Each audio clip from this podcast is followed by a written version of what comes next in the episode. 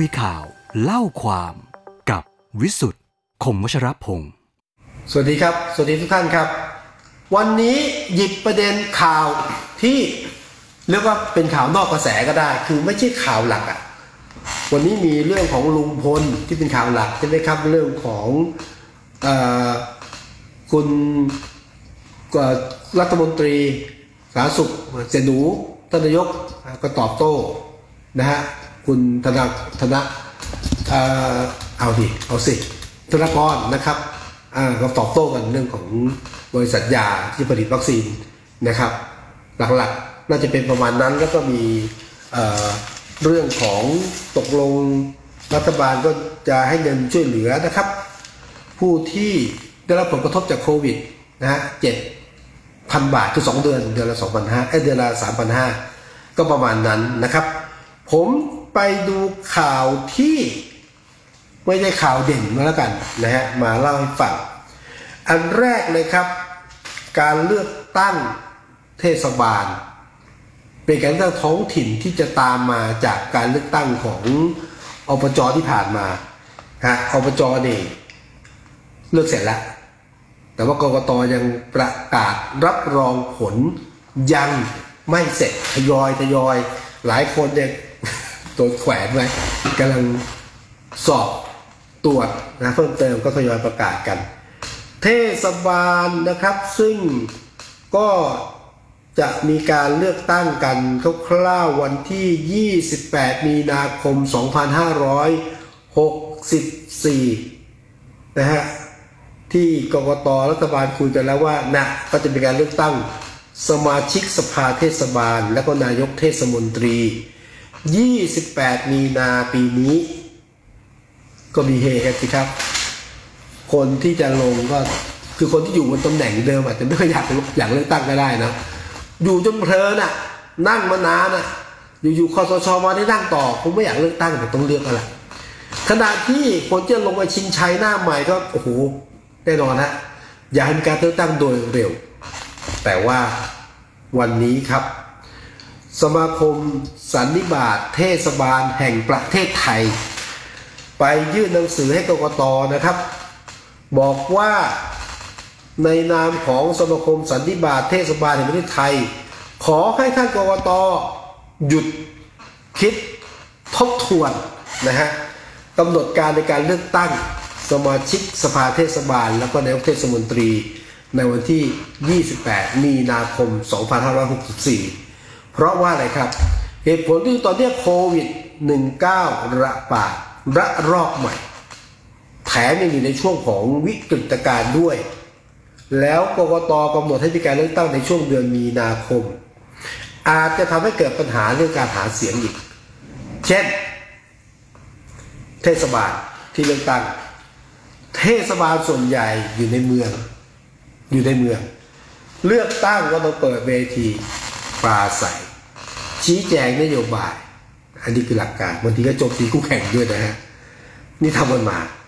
ทีนี้พอเกิดมีการตั้งเวทีก็ต้องมีการรวมตัวของผู้คน ตอนนี้มีประกาศพรกฉุกเฉินด้วยครับ ห้ามชุมนุมนะฮะห้ามชุมนุมทีนี้ถ้าให้มีการเลือกตั้งแสดงว่าต้องมีคนมาชุมนุมกันจำนวนมาก สมมุติว่าเทศบาลหนึ่ง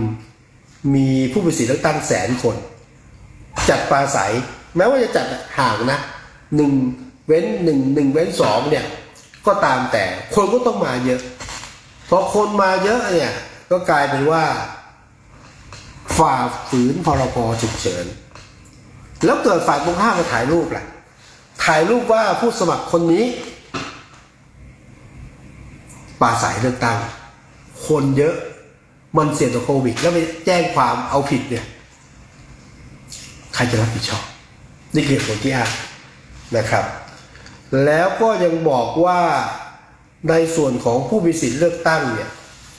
ส่วนใหญ่ครับ เป็นคนอยู่ต่างจังหวัด คือไม่ได้อยู่ในพื้นที่ตัวเองหรอกอยู่กรุงเทพบางละอยู่บ้านอยู่เชียงใหม่ทำงานอุดรนะบ้านอยู่ขอนแก่นไปทำงานหนองคาย ต้องเดินทางไป ทำงานต่างจังหวัด แล้วถ้าเขาทำงานอยู่ในจังหวัดที่เป็นพื้นที่สีแดงคือมีความเสี่ยงสูงต่อโควิด -19 เนี่ยจะกลับไปใช้สิทธิ์ ต้องถูกกักตัวหรือไม่ แล้วถ้าอยู่ในพื้นที่สีแดง ทางจังหวัดนั้นจะให้เข้าจะให้ออกจากเขตหรือไม่ ก็เลยบอกว่านี่เป็นบุปสรรคครับ โอกาสในการที่จะ แพร่กระจายโควิดไปสูงมาก ทางสันติบาลเทศบาลก็เลยขอให้กรกตพิจารณาใหม่นะฮะนี่คือเรื่องที่เกิดขึ้น แต่ผมเชื่อครับว่าเรื่องการเลือกตั้งเทศบาลเนี่ยพรกฉุกเฉินที่เอามาใช้นาทีหน้าต้องมีการอารุ่มอร่วย แต่มาตรการในการที่จะดูแลเรื่องของโควิดเนี่ยคงต้องนำมาใช้ นะฮะอันนี้ก็เป็นสองแนวความคิดและการเป็นข่าวเล็กๆที่เอามาฝากว่าเป็นเรื่องที่ข่าวเล็กที่เป็นเรื่องใหญ่อยู่เหมือนกันนะครับนี่คือเรื่องแรกที่มาฝากในวันนี้ เรื่องต่อไปครับที่จะคุยกับเพื่อนๆนะครับอะมีสันติบาตอภิปรายไม่ไว้วางใจตกลงคร่าวๆนะครับสี่วันนะฮะไม่ไว้วางใจรัฐบาลสี่วันสิบหกถึงสิบเก้าสิบหกสิบเจ็ดสิบแปดสิบเก้าแล้วลงมติยี่สิบ กันยายนเดี๋ยวต้องติดตามว่าใครจะเป็นขึ้นเถียงบ้างลุงป้อมจะถูกอภิปรายหรือไม่ รอบที่แล้วไม่มีชื่อ แต่สุดท้ายมีชื่อ แต่สุดท้ายฝ่ายค้านเล่นกันเองลุงป้อมหลุดนะไม่ถูกอภิปราย รอบนี้ต้องดูว่าจะมีงูเห่าหรือมียุทธการสกัดลุงป้อมไม่ให้ถูกอภิปรายหรือไม่อย่างไร อันนี้ต้องติดตามกันนะครับ ส่วนเรื่องอันสืบเนื่องจากโควิด มีเรื่องอะไรบ้างวันนี้ เอ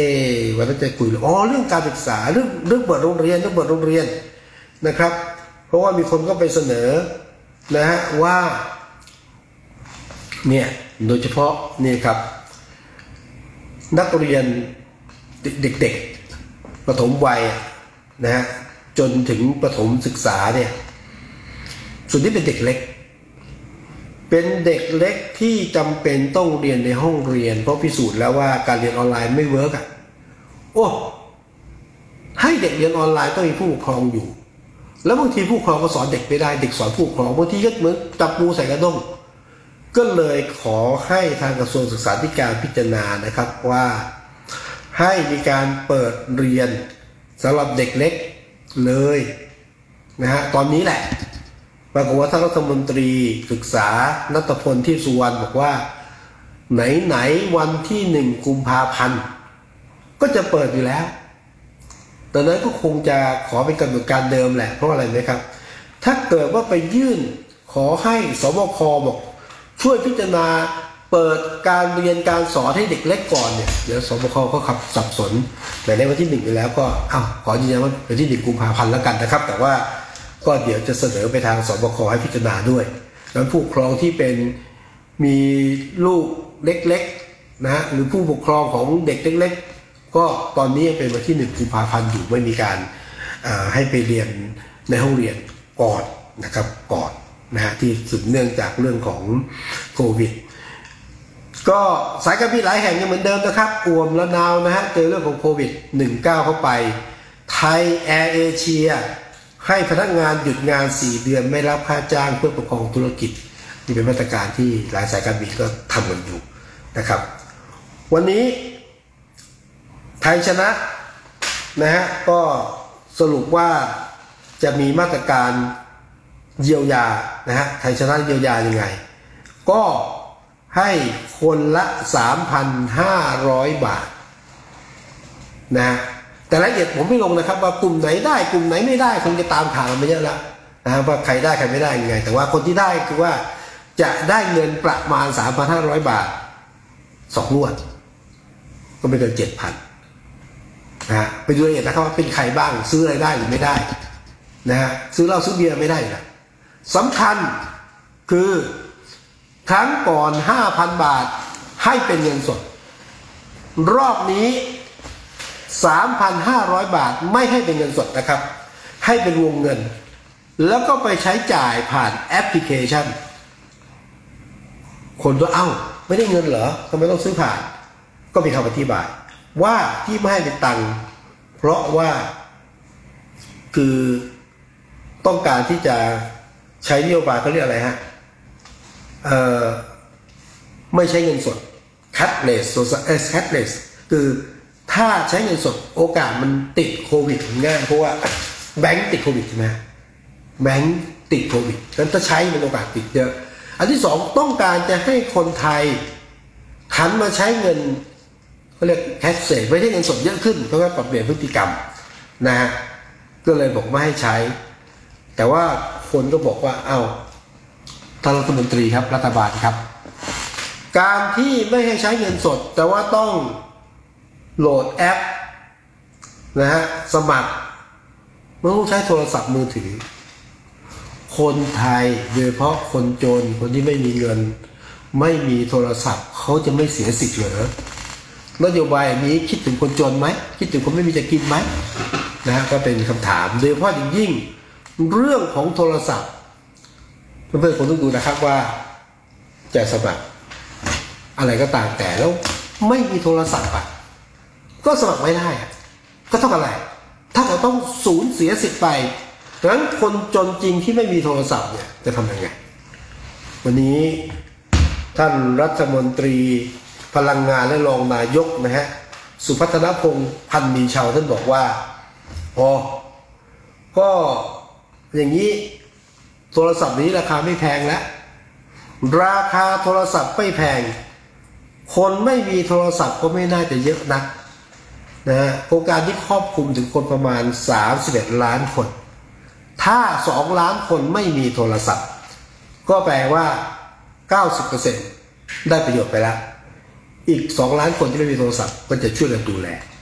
คำถามคือจะดูแลยังไง จะให้หยิบยืมจะหามาให้หรือแจะยังไงครับ อันนี้เป็นเรื่องใหญ่นะครับ แต่คิดว่าแค่ 2 ล้านคนที่เหลือเนี่ย ไม่ควรจะถูกปล่อยทิ้ง หรือไม่ควรจะถูกมองข้ามสมัยนี้ไม่จนจริงเนี่ยคงคงไม่มีโทรศัพท์สำหรับผมที่จะเป็นเรื่องคนจนงั้นมาตรการออกมาก็ต้องต้องคิดถึงคนเหล่านี้ด้วยนะฮะอะนี่อันที่หนึ่ง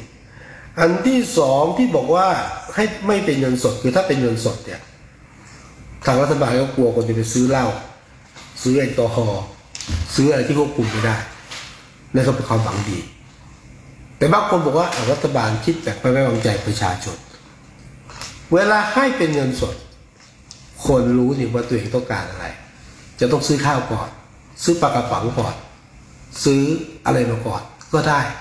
อย่าไปมองแง่ลบว่าคนทุกคนต้องเอาเงินไปซื้อบุหรี่ซื้อเหล้านะอะนี่เป็นโอเคที่ออกมาคร่าวๆนะครับวันนี้ก็ถือว่าเป็นข่าว ผมเลือกข่าวที่ไม่อยู่ในกระแสเท่าไหร่ ยกเว้นเรื่องของอะการที่จะ เยียวยาที่ไม่ให้เงินสดนะฮะก็เอาว่าเราคุยกันพอหอมปากหอมคอฝากด้วยนะครับ ถ้าชอบ ก็ให้เขาเขียนมา ไม่ชอบก็บอกมาว่า อยากแก้ปรับปรุงยังไง ติได้ดีชอบอยากจะฟังคำแนะนำนะฮะว่าควรจะเป็นยังไง แล้วยังไงฝากกดไลค์กดแชร์ด้วยนะฮะเพื่อจะได้ดูแลกันได้ทั่วถึงนะครับ ก็ฝากไว้ด้วย นะคุยข่าวเล่าความกับผมวิสุทธิ์คมวัชรพงศ์วันพรุ่งนี้พบกัน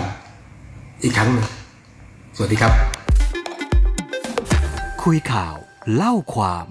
กับวิสุทธ์คมวชรพงศ์